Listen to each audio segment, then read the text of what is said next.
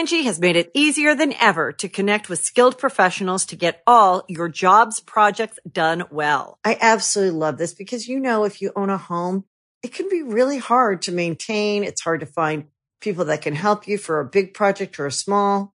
Well, whether it's in everyday maintenance and repairs or making dream projects a reality, it can be hard just to know where to start. But now all you need to do is Angi that and find a skilled local pro who will deliver the quality and expertise you need.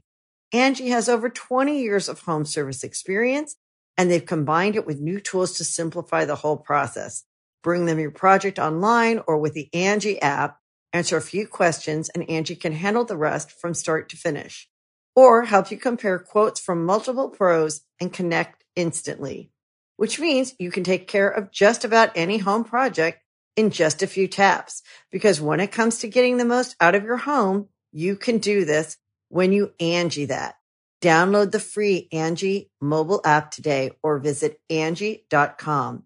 That's A-N-G-I dot com. Hear that? Believe it or not, summer is just around the corner. Luckily, Armorall, America's most trusted auto appearance brand, has what your car needs to get that perfect summer shine. Plus, now through May 31st, we'll give you $5 for every 20 you spend on Armorall products. That means car wash pods, protectant, tire shine, you name it. Find out how to get your $5 rebate at armorall.com. Armorall, less work, more clean. Terms apply.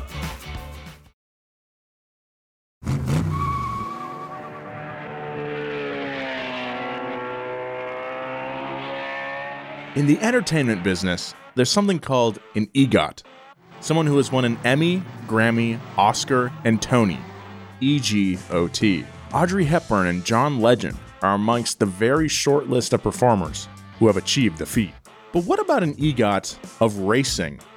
We here at Donut propose the Finns, winning in Formula One, IndyCar, NASCAR, and sports cars, or Finns. There are only three Finns in the entire history of auto racing. The full list is Mario Andretti, Juan Pablo Montoya, and the first driver to ever earn a Fins, the one and only Dan Gurney. Dan seemed to attract honors wherever he went. Car and Driver even nominated him for president in 1964, printing a run of red, white, and blue bumper stickers that declared him the Car and Driver candidate. The reasons were more emotional than practical. Quote, look at him from a purely political, non automotive standpoint, wrote David E. Davis Jr. in the July 1964 issue. Say his name aloud Daniel Sexton Gurney. President Daniel Sexton Gurney. What a sound. As though he was preordained to take the job. Not to mention that he was only 33 at the time. The Constitution requires the president to be at least 35. But Car and Driver, for one, was willing to make an exception. Today on Past Gas, we know Dan Gurney is a Finns, but is he a goat? What made him such an incredible interdisciplinary driver? How did a blue collar kid who grew up in an orange grove help Carroll Shelby bring American design to Formula One? And what the f- is a gurney flap? I'm proud to announce that the Past Gas candidate for the 2024 presidential election is none other than our very own James Hubert Pumphrey. Don't forget to like, subscribe, and vote. This is Past Gas. Past Gas Podcast. It's about cars, it's not about sports. Welcome to the Donut Podcast Network. How many fins have you guys seen in their underpants? I've seen one. What? What's the question? How, the fins. I saw. I saw. I've seen Mario Andretti in his underpants. Oh. I I have not seen Mario or Juan Pablo in their underpants. I have a picture with Uh. the fins. I have a picture with Mario, which I'm very stoked on. Uh, yeah, you look you look so young in that. I know. That's what that Southern California sunshine does to a, a California boy is uh, makes him look good in, in some good some good natural lighting. It makes you look good for about ten years, and then you start turning into like a baseball mitt looking leather boy. That's why I've been uh, I've really started getting uh, into skincare and putting lotion on. Yes, Uh, definitely. Yeah, me and Nolan have really gotten into putting lotion on each other. Yeah, just really just lathering up. Yeah, You we know? are so like just sticky. Welcome to Past Gas, everyone. I'm your host, Nolan Sykes, joined as always by my two co hosts, Joe Weber Keep it juiced. and James Pumphrey, who's wearing a chain today. Keep it juiced. Joe made the beat. is yours real or is it turning your neck green yet? It's not turning my neck green yet. It is not real. Uh, this is from I shot a Kickstarter video for a Oh, product yeah. that we're uh, that Donut is launching. Dude, you looked really cool in that yellow jumpsuit. I was I felt so good. You looked I felt like a. Chris Penn character. I didn't I, I didn't feel like Chris Penn because I don't want to be Chris Penn, but Oh. I felt like a Chris Penn character. Like I'm gonna f you up. Yeah, you went from Kevin Farley to Chris Penn in one photo shoot. Anyway, uh, yeah, today we're talking about Dan Gurney, a guy uh, who I actually don't know a lot about. He comes up a lot in our research for, you know, whenever we talk about American racing in the 60s and 70s, his name comes Yeah, up. he's one of those guys who's like just sort of involved in every story. Yeah. Like, Yeah. ev- every American automotive story, and then like a lot of a lot of European and international He's stories. like the He- gas crisis of people. yeah, one hundred percent. It's like, and then Dan Gurney showed up. It's like, oh, okay. Yeah, so uh, learning, looking forward to learning about him and hopefully getting a much greater understanding and appreciation of the man. So let's uh, let's get into it. Yeah, Dan Gurney was born on April thirteenth, nineteen thirty-one, the son of John Gurney and Roma Sexton. The two had met at Oberlin College in Ohio, where they were nicknamed the, the Golden Couple for their good looks and talent. wow, that's pretty sick. Yeah, I wonder if it was sarcastic. Yeah, it's like, oh, here comes the golden couple. Yeah, like John Gurney was like really into musical theater and could sing kind of well, but like Dan Gurney. no, no, John Gurney, his dad. Oh, oh, his dad and his mom were the golden couple. Yeah, Sorry, guys. come on, James. I'm just gonna move on. It's my birthday. I'm already drunk. Dan wasn't born with a silver spoon of privilege, but rather a gold star of family achievement. His dad was the lead basso at the Metropolitan Opera of New York and also sang on Broadway. I nailed it. I was totally guessing that his dad was a musical theater guy. No way. You were you weren't even guessing. You were joking. Yeah, I was joking. Oh my god. I love it. I have a lot of respect for people who can just stand up and sing in front of people because that's like my biggest fear. I can't do that. One step ahead of the bad guys, two steps ahead of the square. I steal only what I can afford. Oh my god, my respect everything. level, my respect level just went through the roof. Yeah. There's more where that came from, Joe. Hit me up after the pod. Wanting a simpler life, John relocated the family from New York to Riverside, California, buying and operating a citrus orchard and giving up the opera for oranges. Whoa. Soon after, Dan got a motorcycle, learning to drive in his dad's orange groves. He showed an aptitude for both mechanics and racing, building a race car with a Ford flathead engine that he got up to the speed of 138 miles per hour at the Bonneville Salt Flats. That's Dude, pretty rad. I am so jealous of this upbringing. Yeah. Can you imagine your dad just got freaking orange grove and you have a motorcycle and you're just cruising around your dad's orange grove while he sings you beautiful songs? Yeah. And feeds you orange slices. yes, because your hands are too dirty to peel them yourself. A life in cars was interrupted by Dan getting drafted for the Korean War. After serving his tour, Dan returned stateside and started racing in earnest, beginning with the Triumph TR2 sports car in 1955. Soon, however, he ran out of cash to fund his racing. In his own words, quote, Dan Had very few pennies to my name, a young family to support, and I was trying to break into the flourishing Southern California sports car racing scene, dude. Very Riverside. Yeah. Dan and a friend by the name of Skip Hudson were outsiders looking in, hanging out at restaurants like the Steering Wheel in Montebello and the Grand Prix in Los Angeles, hoping to make contacts who allow them to drive their car. I love Like, that their strategy. This is the best life. Yeah, Yeah. this is amazing. I love I just. Back imagine. in the day, there, like there used to be, like now we have Reddit threads. Ooh, fun. There used to be bars called the steering wheel. yeah. And if you were into cars, you would hang out at the steering wheel looking for people to let you drive their race car. I love that. It's so easy. Like it's so I love how on the nose that time was where it's like, oh yeah, like I like cars. Let's go to the car themed place. And, Yeah, it- th- like, and it's in my not head- cheesy, you know? in my head, this is they're like the cars from Cars going to like the Yeah. drive-in. Uh, like I know we're like early on into the script, uh, but so far I have never been more jealous of a human being than I currently am of Dan Gurney. I spent the last year in my house.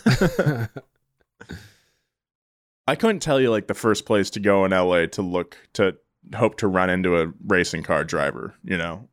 So much has changed. yeah. the wheel bearing. The wheel oh, how could I forget? I mean, there's like kind of there's like places like up in uh, Angeles Crest, and there's like some Oh, like Newcomb's Ranch, definitely, Mhm. Probably like, the some first i- place. iconic like uh, pit stop places, but like not like this. No.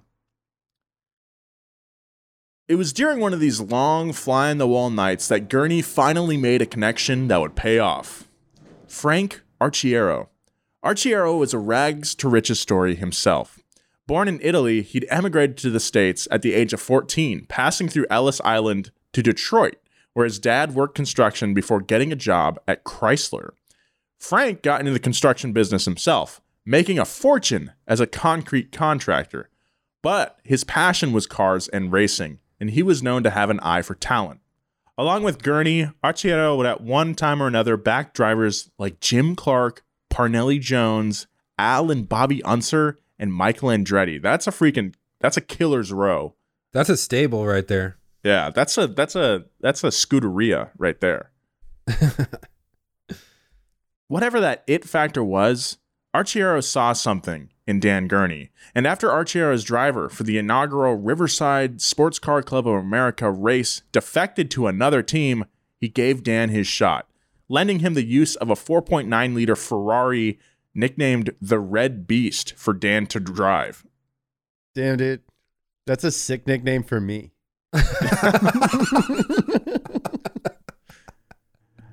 It was on such short notice that Dan's name wasn't even printed on the program. Amongst Dan's competition, his name most definitely included in the program was a driver who was rapidly becoming one of the hottest names in racing, Carroll Shelby, piloting a 450S V8 Maserati. As the race got underway, Shelby got off to an early lead, but spun out a couple laps in, giving Dan a chance to pass and joust for the lead with a few other drivers. The crowd went crazy for the literally unknown driver. The only thing they knew about him was that he was a Riverside local, but that was enough to back him. Although Shelby came back to win the race, Gurney made a strong first impression. Riverside seems like a like a locals only type of place where they, you know. Uh, well, Riverside was that that track for a long time was one of the premier tracks in California. Uh, it's like just one of those iconic like 60s and 70s uh, race tracks. Unfortunately, I think it got um, it's no longer around. I think they put like a housing tract on it or something like that. Uh, There's a just- Chuck E. Cheese on it now. yeah, probably. Uh, the yeah. biggest parking lot in the world. but uh, there's like like there's showbiz pizza. there's there's mods you can you can find like people have handmade ri- like rebuilt Riverside in for like Assetto Corsa and stuff like that. Oh, so that's cool. You can drive it still. Yeah. I mean, but cool. like this doesn't exist anymore. You know what I mean? Like Carroll Shelby at this point was, you know, on some level a celebrity. You Mhm. know, like this guy like was a professional race car driver and you're like at this thing watching this awesome guy that you've heard of race and then he spins out and all of a sudden this dude winning it's like, dude, that guy is from here. yeah. You're yeah. Yeah. like, what? It's like, dude, that guy's from here, dude. it's like, oh, sick. like, go, dude. Like, go. Pretty You sure know, that like- guy dated my friend's girl. Yeah, I mean, today's like my birthday, and I'm like getting old. So I think like maybe this just happens when you get old. But like, I am so jealous of this time uh, in history. Like, Yeah. I wish I wish I lived. Well, I would probably be dead, but I wish I lived back then so hard. The sound and, and was just like part of this scene. Like this to me, like Carroll Shelby and Dan Gurney and like uh all the dudes like surrounding those guys. That's my Rat Pack. Like the those are the these are the coolest men who have ever lived during the coolest time in the thing that I love. and there's just such like a rugged rawness to it too, where it's just like, and he hand built this engine and then drove Yeah. it out to the desert and won Yeah. after Yeah, yeah, 18 yeah. hours. Or it's like, Right, what? yeah, he he he got four old Oldsmobile engines, threw them into a tube chassis frame, flew it, shipped it to France, and beat the Italians. It's like, yeah. yeah. yeah. anyway, Dan was now in on the closed off world of race car drivers that had seemed impenetrable for years. The race's after party took place at a local haunt called the Mission Inn, and as he entered, Carroll Shelby got a standing ovation. But when Dan entered, the crowd stood once again, showering their applause on a newly minted hometown hero, Dan Gurney. For a second, I thought you were going to say they stood up and started booing him. like, But when Dan Gurney entered, everyone laid down on the floor, face down, and farted in unison. what? it's a Riverside thing, locals only. That race in Riverside, perhaps aided by the fact that Dan hadn't actually beat Shelby, led to a lasting friendship between the two drivers. Both men made the trip out to Europe racing in Formula One as well as the sports car circuit. Just, you know, like Formula One's just a thing. It's like one of the things I do. You know, I make my own cars. Um, I race Formula One. I have eight kids. They won Formula One and flew back to the steering wheel in Riverside to celebrate. yeah. They got hammered and then rode their motorcycles over the ocean. what? Dan was only 21 at this point. Uh, and the North American Ferrari importer Luigi Chinetti had invited him to race a Ferrari Testarossa at Le Mans. It was Dan's first trip to Europe. Not a bad way to make his debut on the continent. I think this Luigi guy, he was like one of the only Ferrari dealers in North America. I think he was like the East Coast guy, I'm pretty sure. Uh He's also a character in Cars, uh, which makes me think that they based Cars off of Dan Gurney's life. Really? I don't know. Yeah, well, because I mean, it's later on in the script, but Dan Gurney sort of like loses his way, and then Larry the Cable Guy helps him refocus and become a champ again. wow, multifaceted. Yeah, it's crazy. In 1960, Gurney broke through in a big way, winning the Nürburgring 1,000 kilometer race, an event in the FIA Sports Car Championship. Gurney and his co-driver, a, a guy named Stirling Moss, uh, this is like this is just like like this is like one night in Miami, but like for racing. Stirling Moss drove a Maserati Tipo 61, nicknamed the Birdcage Maserati, for the complex chassis of 200 steel tubes welded together in triangle shapes, an innovative design for the time that allowed the car to run at a lighter weight than most of its competitors. Gurney was also finding his way in Formula One, debuting for Scuderia Ferrari at the 1959 French Grand Prix. From there, he became something of a journeyman, racing for BRM, Porsche, Lotus, and Brabham over the next five years. Hmm. In 1962, Dan made history for both himself and his team, driving for Porsche at the French Grand Prix. It was a classic American abroad situation. Dan, who stood at a very unjockey like six foot four, barely fit into his What? Porsche 804. Like, and he's taller than me. like I'm tall. okay? I'm tall. It's like one of the reasons like any girl has ever liked me. I'm tall. I'm 6'3. I'm a tall guy. Very often biggest guy in the room. All right? All my friends' dads called me big guy in high school. All right? Guy's taller than me? That's like one thing I have over Lewis Hamilton. Also, he's like 22 at this point, and he's driven for Ferrari and Porsche. yeah, he's driven at Le Mans. He's driving it in F1. Oh, and Lotus Brabham. Dude, if if someone if someone wrote this guy into a movie, I'd be like, this movie sucks. Like, right. Yeah, right. We'll get back to more past gas, but right now, a word from our sponsors. Angi has made it easier than ever to connect with skilled professionals to get all your jobs projects done well. I absolutely love this because, you know, if you own a home, it can be really hard to maintain. It's hard to find people that can help you for a big project or a small. Well, whether it's in everyday maintenance and repairs or making dream projects a reality, it can be hard just to know where to start. But now all you need to do is Angi that and find a skilled local pro who will deliver the quality and expertise you need. Angi has over 20 years of home service experience and they've combined it with new tools to simplify the whole process.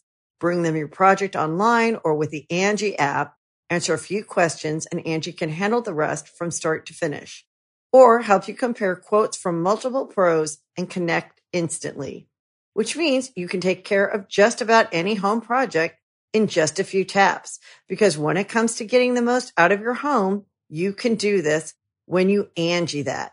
Download the free Angi mobile app today or visit Angi.com. That's A-N-G-I dot com. So he's six foot four, and he barely fit into his tiny Porsche 804. The top of his helmet nearly poked out of the car's slipstream. Despite the size issues, Gurney prevailed for his first ever F1 win, also giving Porsche their first Grand Prix win ever. Most memorably, after Jim Clark passed away, Dan was called over by one of Jim's relatives. The relative wanted to give Dan the information that in the days before his death, Jim had been reminiscing about his time in F1. Dan Gurney, Clark had said, was the only driver he had ever feared. In Dan's words, it was the biggest compliment that he ever received. Dan was also making regular trips back to the States for racing events. In 1962, he kicked off a long string of appearances at the Indy 500, debuting in a rear engine car designed by Mickey Thompson. Gurney would race the 500. Just like every person in this story has their name on a thing. Yeah. And then a little known pit boy by the name of Cher uh, helped him out. Like, what? and and that and that bellhop was Bruno Mars. Yanni would race the 500 every year from 1962 to 1970, coming ever more tantalizingly close to victory. Although he never won the race, he finished second, second, and third in his final three appearances. Whoa. Dude, I just want to like go back to Jim Clark saying that he's like the only D- Gurney's the only driver he ever feared. Like just to put that in context, like Clark is like one of the most legendary drivers in British history. Like this guy's a national icon, he's a hero. He died at the Hockenheim ring. Uh it's just like imagine this is like okay. James, how do we put this in perspective for you? like that's like saying like LeBron says you're the only man that he fears, you know? Yeah, James Pumphrey's the only player I ever fear. Yeah. that's just insane. Oh yeah. Well, I was I was trying to think of a an analogy too because I don't think Jim Clark is LeBron. Um, LeBron's the greatest basketball player ever. Um, I think Jim Clark is like maybe like a like a Charles Barkley, Or A like Shaq. a like a a Shaq. Shaq. I mean a Shaq still, yeah. Yeah, like Uh, if you're Shaq gonna get, is you're gonna like, get you're gonna get some DMs from some Brits. I'm just warning you Yeah, right now. But if if like if Shaq is like Yo, he's the only player I've ever feared. Yeah. Meanwhile, in the early 60s, Carroll Shelby was b- busy becoming Carroll Shelby.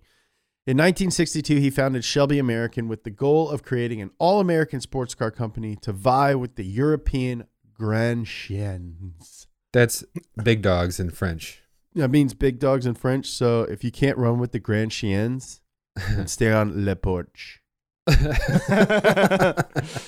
From the beginning, Carroll Shelby had Dan Gurney, born in New York, raised in California, blue collar, a war vet, uh, actually a conflict vet. The dude had practically everything America uh, wanted in the 50s and 60s. So he had Dan in mind as a driver for his cars. And it didn't hurt that Dan was lightning fast and building a reputation for his racing versatility. In 1963, Dan notched his first win in a Shelby Cobra racing at Bridgehampton. It was historic, not just for Dan and Shelby, but for the red, white, and blue. It marked the first time an American driver driving an American car had ever won an FIA race. Wow. Hmm. At Targa Florio in May of 1964, Shelby entered four Cobras into the race. As the event continued, three of the four cars broke down. Dan Gurney was driving the fourth and final Cobra. The circuit was 42 miles, and after his rear suspension broke down, Gurney limped to the finish line, finishing 90 minutes later than he thought. Although his finish had secured the GT class win for Shelby American, Dan had nobody to celebrate with. Shelby and the rest of the team had already headed to the hotel, not wanting to miss dinner. well, Oh my god. well, uh, we, Look, we're we're still gonna clap when he comes in the room, right? Yeah, let's we'll order we'll order you a drink, Dan. Dan We'll, we'll order probably get. Let's get some appetizers for the table. Maybe he'll come in a little bit later. Yeah, and then Dan Dan likes bruschetta. So You guys like table fries? Table fries? Uh, one bu- a plate of spaghetti for the table. At Le Mans, Dan raced with teammate Bob Bondurant. 1963 saw Shelby entering two Cobras, with one failing to finish the race and the other finishing seventh overall. Shelby knew he had to up his game. Enzo Ferrari had lobbied the FIA to loosen regulations on aerodynamics, and in 1964, aero restrictions were essentially eliminated. Shelby tapped Peter Brock, a 28 year old whiz kid, to design the body. This guy is Nolan's age. Yep. Uh, and Bob Negstad was given the job of designing the car suspension. The result was the legendary, legendary Shelby Daytona Coupe, a car tailor built to keep up with Ferrari in the straights. One of my favorite cars. We gotta do. We're gonna do an episode on it in yeah, the future. Do- Nolan actually uh, two days ago pitched a, a Peter Brock episode of Past Gas. yeah. Two years before the events of Ford v Ferrari at the 66 Le Mans, Gurney and Bondurant made history. On the very first day of practice, Dan clocked the fastest GT lap ever recorded at Le Mans, a practice session that also doubled as road testing since the car had not yet been driven. Oh man. um, Bob Bondurant's in every single documentary about Shelby and like what happened. There's that Beach Boys song about him. Bob, Bob, Bob, Bob, Bob Durant. Bob Durant, wanna take my car. Bob Durant. He's got a rockin' and a rollin', driving in the mall. Bob Durant, Bob, Bob, Bob, Bob Durant. Bob, Bob, Bob, Bob, Bob Durant. That's that. That's uh, You wow. know, I, I was like, should I? And I'm glad I did. yeah, Bob Durant. it's so Uh, good, dude. As the race began, Gurney and Bondurant led the GT class for nearly the entire race, slipping overnight as Ferrari overtook and led the GT field by sunup. In the second day of the race, high engine temperatures became a concern for the Cobra, but disaster didn't strike and Dan put in consistent lap times. By the time they'd finished, they were first in GT and a full lap ahead of their closest competitor Wow. a Ferrari. It was a victory not just for Dan or Carroll Shelby, but for the future of American racing, which had never been so bright. The collaboration between Dan and Carroll continued throughout the 60s. At Sebring in 1966, legend had it that when Gurney took the lead driving a Ford GT40, Shelby leapt out of the pit and shook a hammer at Gurney as he zipped by. Apparently, Shelby's plan was for a Ford convertible or roadster to win the race for publicity's sake, not Gurney's GT. Gurney confirmed the story decades later as he delivered the eulogy at Shelby's funeral, sharing that I did not think the milk of human kindness should go quite that far. So the hammer came down, and I put out the finger the next time by showing Shelby who was number one. Dude, I flipping someone off in a race is so sick. It's Like, so good. we just shot the the Dale Earnhardt uh, up to speed on Dale Earnhardt for our YouTube channel, and like there's there's a really good uh, middle finger joke or like story in there. Oh my god! And it's just like you're going 200 miles an hour. Like keep both hands on the wheel. Yeah, That is- that's his signature too. That he's done it more than once. yeah. Uh, Shelby had the last laugh, however. Gurney's car broke down just a couple hundred yards from the finish line, and Ken Miles won in a roadster, just like Shelby drew it up. Ken Miles, Dang. dude. Like I, like I wish I was like part of this crew, but like I would just be like not even the tallest one, and just like probably, probably not even the funniest one. Part of what makes Dan Gurney such an impressive figure is how he seemed to be making racing history everywhere at once. Back in the United States, the biggest news of 1963 was the massive controversy at the Indy 500 over the quality of Firestone's tires. Goodyear saw an opening and got to work developing a tire for the Indy 500, kicking off an era known as the Tire Wars.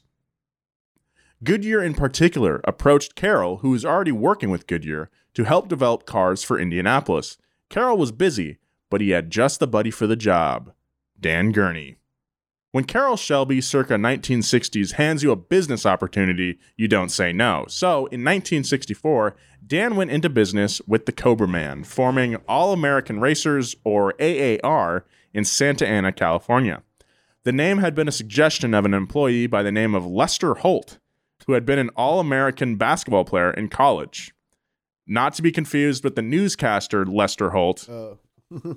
Definitely not the same guy. I was like, what? The business was financially backed by Goodyear. AAR got to work building the so called Indy Eagles, named for their fronts, which kind of looked like an open beak of a swooping eagle. For the color of the initial eagle, according to an All American Racers employee, I almost said All American Rejects employee, Dan chose the color based on a quote, 1942 Buick that a friend of his parents had drove to his house when he was a boy. It was called Nightshade Blue. There's no further info on what made that particular car stick out in Dan Gurney's imagination, but anyone who loves cars can identify it. Being a kid, seeing or riding around in some car thinking, this is it, I'm going to remember this, and someday maybe I'll even have it for myself. As AAR geared up, a division of the company was also created called Anglo American Racers with the mission of building F1 versions of the mainstream All American Racer cars. This included the Eagle Westlake car featuring a V12 Westlake engine. Most importantly, the F1 Eagle was built for a tall driver, specifically Dan Gurney, to drive comfortably. So, this is a car that you could fit in, James. The Eagle Mark I, also known as the Eagle T1G, debuted at Spa Francorchamps in 1966. Although the car took some time to develop, in 1967, Dan finally broke through and won at Spa in an Eagle, becoming the first American to win an F1 race in a car of his own design. To date, it is only one of three times that an F1 driver has won with a car of their own construction, and one of those two wins for an American constructor. Most of the firsts we celebrate involve drivers driving faster or more dangerously than their predecessor. But in that way, Dan Gurney was also different. Arguably, among the most significant of his personal firsts for the history of racing came in the form of the first full faced Bell brand helmet. The typical driver went with a helmet goggle combo at the time. The full faced helmet with a visor that extended from the forehead to the chin had its origins in dirt track motorcycle racing, where riders needed a defense from flying rocks and debris. In his words, he, quote, caught my share of things in the face. he introduced the helmet at Indianapolis in 1968, and when faced with heavy rain and fog at the German Grand Prix at the Nürburgring the same year, he was the first to wear it in F1. Once more proving his versatility, in 1967, Dan again prevailed at Le Mans, driving alongside AJ Foyt in a uh, Ford GT40 Mark IV. But the biggest moment of the race came not on the track, but the podium. It was there that Dan was handed the traditional bottle of champagne.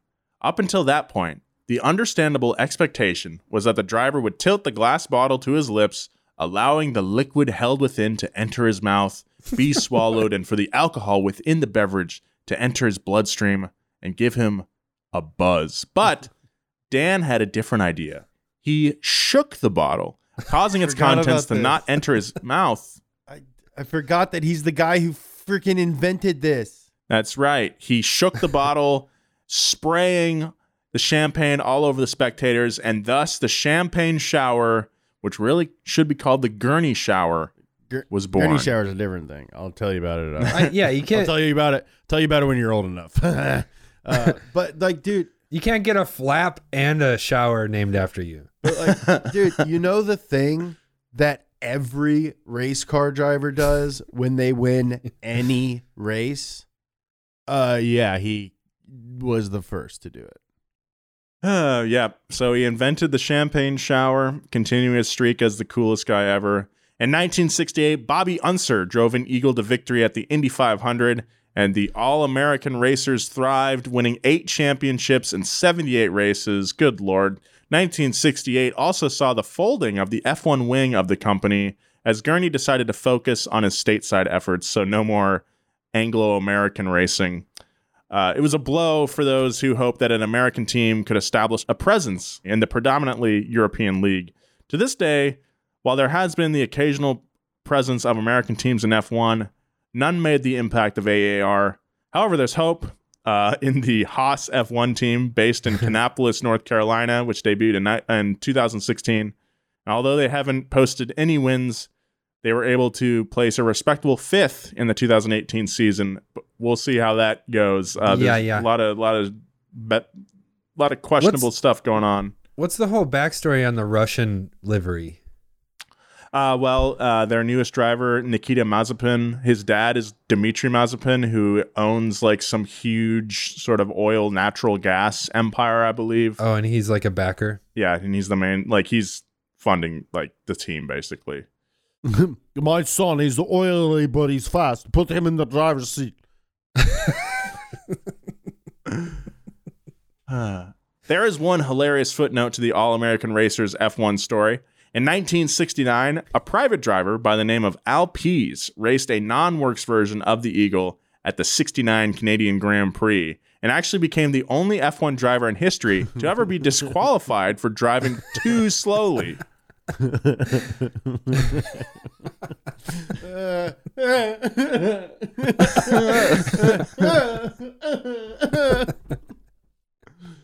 At the time of his disqualification, he had completed 22 laps while the leaders were on lap 46. My God, he got lapped 24 times. He's getting lapped. so he's getting lapped like literally every other lap. yeah. That's insane. Jeez. In the late 60s, as Carroll Shelby was in the process of winding down his association with Ford, and Dan Gurney likewise looked elsewhere for opportunities. He still felt loyalty to the Blue Oval, but the culture at the company had strayed. Gurney referred to the Ford executive suite as having a myopic type of attitude. In his mind, Ford was more a politically loused up empire than it should be. At the hmm. age of 39, he was no longer a young driver, but his driving talents were still strong.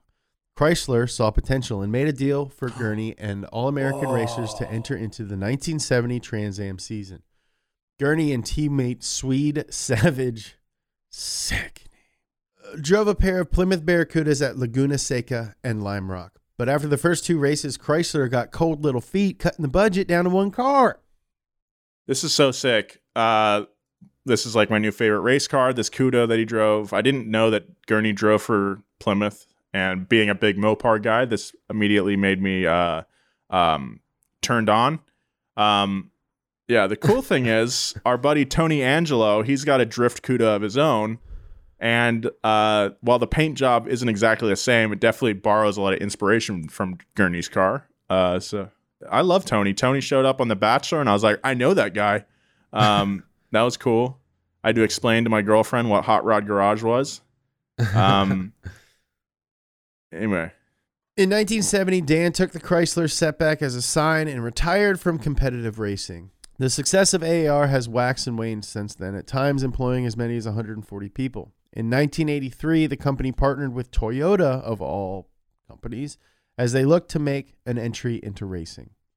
Like many retired drivers, exceptions were made, and amongst the most memorable was in November 1971 when Dan and co driver Brock Yates entered into the first ever running of an event called the Cannonball Baker Sea to Shining Sea Memorial Trophy Dash, a race from New York to Redondo Beach, California, that is now more often referred to as the legendary Cannonball Run.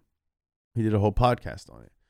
It was a fitting event for Dan, now 40. His family had made the same fateful trek from New York to California decades ago, a move that had been the first step in an epic automotive career. He didn't have much time to reflect. Dan and Brock, driving a Ferrari Daytona, made the trek in an incredible 35 hours, 54 minutes, winning the event and setting a record for crossing the continent on land. A feat for which the two received plenty of glory, but no prize money. The Daytona they won with, however, is now valued at several million dollars.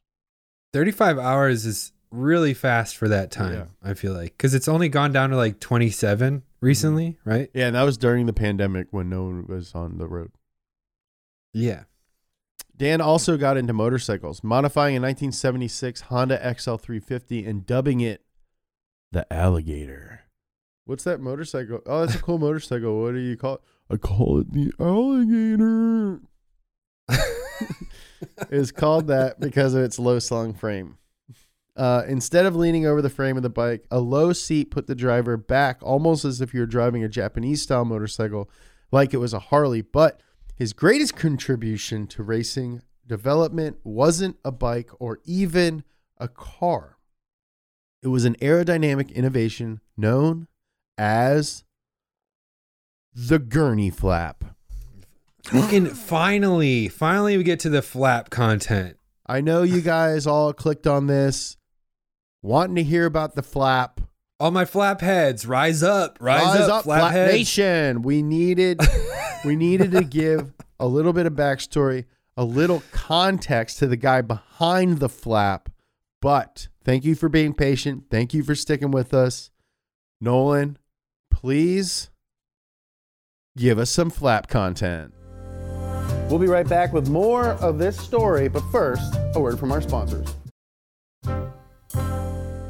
Thomas Crapper has the crapper. Henry Heimlich has the Heimlich maneuver. The seven Jacuzzi brothers have the jacuzzi. That's it's not a joke. Look it up. Sorry. Dan Gurney also had an invention named after him, and its origins were, like most inventions, born out of a practical need. The practical need to crap. In 1971, the All American Racing Team was testing out a new car for the United States Auto Club, the sanctioning body of the Indy 500, amongst other races. There was a problem, though, with the car. After three days of testing, it was simply too slow, which is about the worst problem a race car can have. Bobby Unser was driving and frustrated, asked his boss for a solution. Gurney suggested fitting a flap, a small spoiler essentially, along the trailing edge of the car's rear wing. There was immediate skepticism. Bobby Liebeck, an aerodynamic engineer with the doctorate to show for it, was present at the tests and told Gurney the idea wouldn't work. But the team was out of ideas, so they gave it a shot. Uh, yeah, there's reason to believe like this this Liebeck guy had good reason because you've got your edge, you got the you got your wing, and then the edge of the wing. You know, you don't want a lot of drag. But what what um, Gurney was proposing was putting just like a small flap facing upwards at the edge of that wing, which would be like, why why would you do that? Like that's impeding airflow. Pushes down the Uh, butt. Well, we'll get there. The flap was an immediate failure. Bobby Unser circled the track, but his times were no faster than before. Unser pitted the car and discreetly made his way over to Dan. He asked him if anybody was close by. In an uncharacteristically cagey way, he asked Dan if they could talk in private.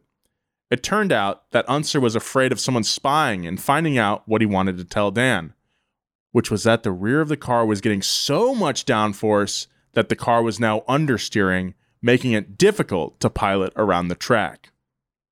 The gurney flap was born, but its arrival was hardly shouted from the rooftops.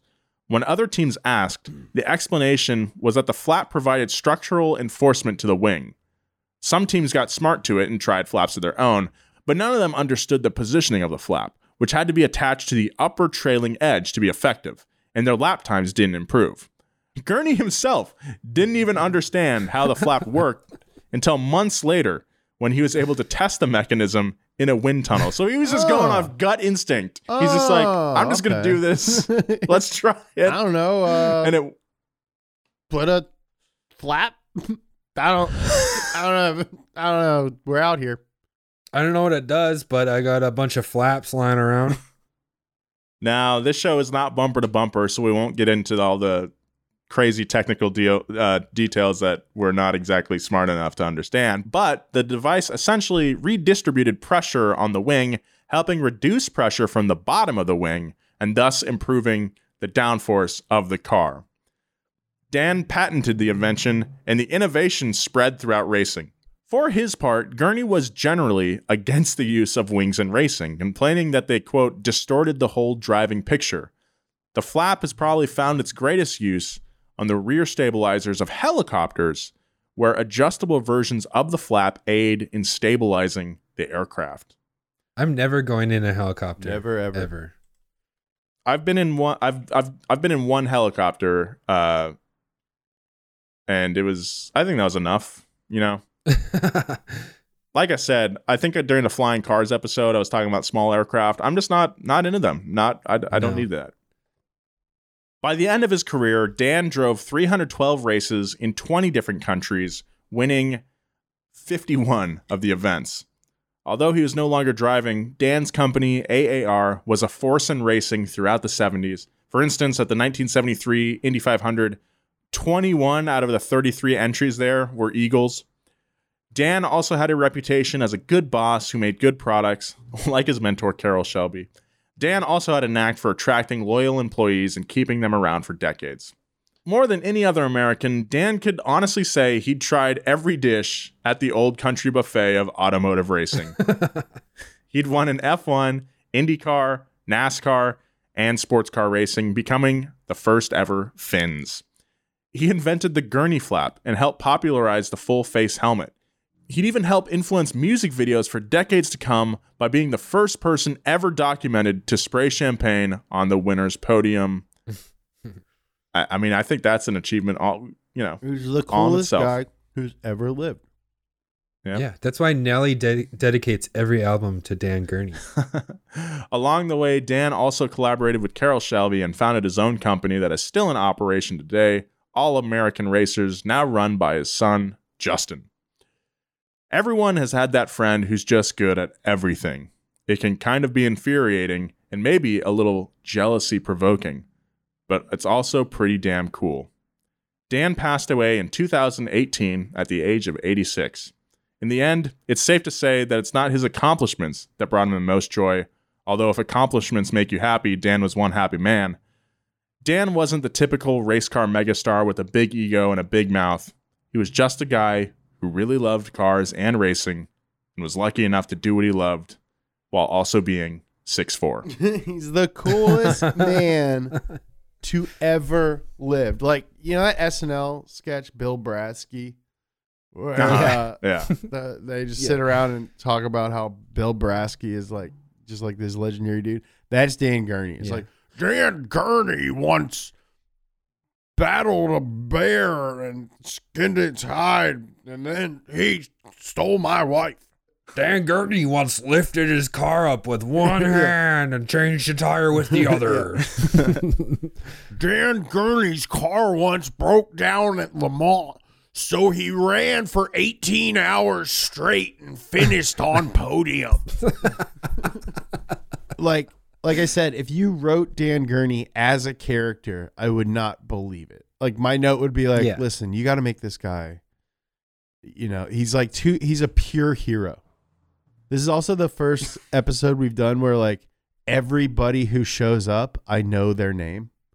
Yeah. Like I Yeah. recognize literally every side character in this podcast as like It's like Dewey a huge- Cox. yeah, it's like Dewey Cox. Dan Gurney is uh smart racing Forrest Gump. yeah. He's just like there for all of it. Yeah. Yeah. So wow, I I have like such a, I mean, again, he's like one of those guys that showed up and you know every research we do, and now I like really understand and appreciate the hell out of Dan Gurney. I'm like s- I'm a hu- I'm I'm a huge fan now. Yeah. You know. Definitely a huge fan. I didn't know anything about him other than The flap. his flaps and his champagne spray, but super cool. and even super that is cool. and enough to be like, oh, like that's a lot. yeah, that's like legendary status right Mhm. there. And then there's all this other stuff. The whole like winning uh fins. Yeah. He did win that fins. I'm glad that we coined that term. All right, so that is Dan Gurney. I hope you enjoyed that story. I know I did. Uh, had a great time talking with the boys. As always, you can follow them on all social media at Joe G. Weber and James Pumphrey. Give Joe some freaking love. Give Joe some love. Let's build Follow that following. Joe. Let's keep it juiced. Joe is one of my favorite people, and I, I want I want his existence to be validated with numbers on a social media app. Um, you, Noah. so please, please follow him. He's very funny. Follow James because he's just got the swag, dude. uh, yeah, I'm known to have like pretty uh, legendary drip. So if you we're trying to get James to 1 million subscribers, 1 million followers on all social platforms, and he's almost yeah, there. I want the, I want to be a TikToker. Tik- so that's that's Twitter, Instagram, TikTok. That's good. That's good. Uh, big thank you to our producers, Thomas and Bridget, as always. Anyway, thank you very much for listening.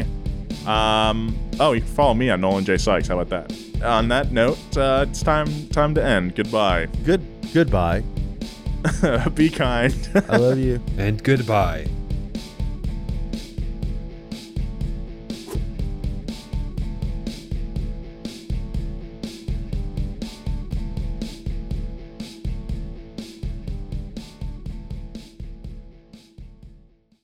Angi has made it easier than ever to connect with skilled professionals to get all your jobs projects done well. I absolutely love this because, you know, if you own a home, it can be really hard to maintain. It's hard to find people that can help you for a big project or a small. Well, whether it's in everyday maintenance and repairs or making dream projects a reality, it can be hard just to know where to start. But now all you need to do is Angi that and find a skilled local pro who will deliver the quality and expertise you need. Angi has over 20 years of home service experience and they've combined it with new tools to simplify the whole process. Bring them your project online or with the Angi app, answer a few questions and Angi can handle the rest from start to finish or help you compare quotes from multiple pros and connect instantly, which means you can take care of just about any home project in just a few taps. Because when it comes to getting the most out of your home, you can do this when you Angi that. Download the free Angi mobile app today or visit Angi.com. That's A-N-G-I dot com. Our kids have said to us since we moved to Minnesota, we are far more active than we've ever been anywhere else we've ever lived. Moving to Minnesota opened up a lot of doors for us. Just this overall sense of community, of values that, you know, Minnesotans have. It's a real accepting, loving community, especially with two young kids. See what makes Minnesota the star of the North. New residents share why they love calling it home at exploreminnesota.com/live.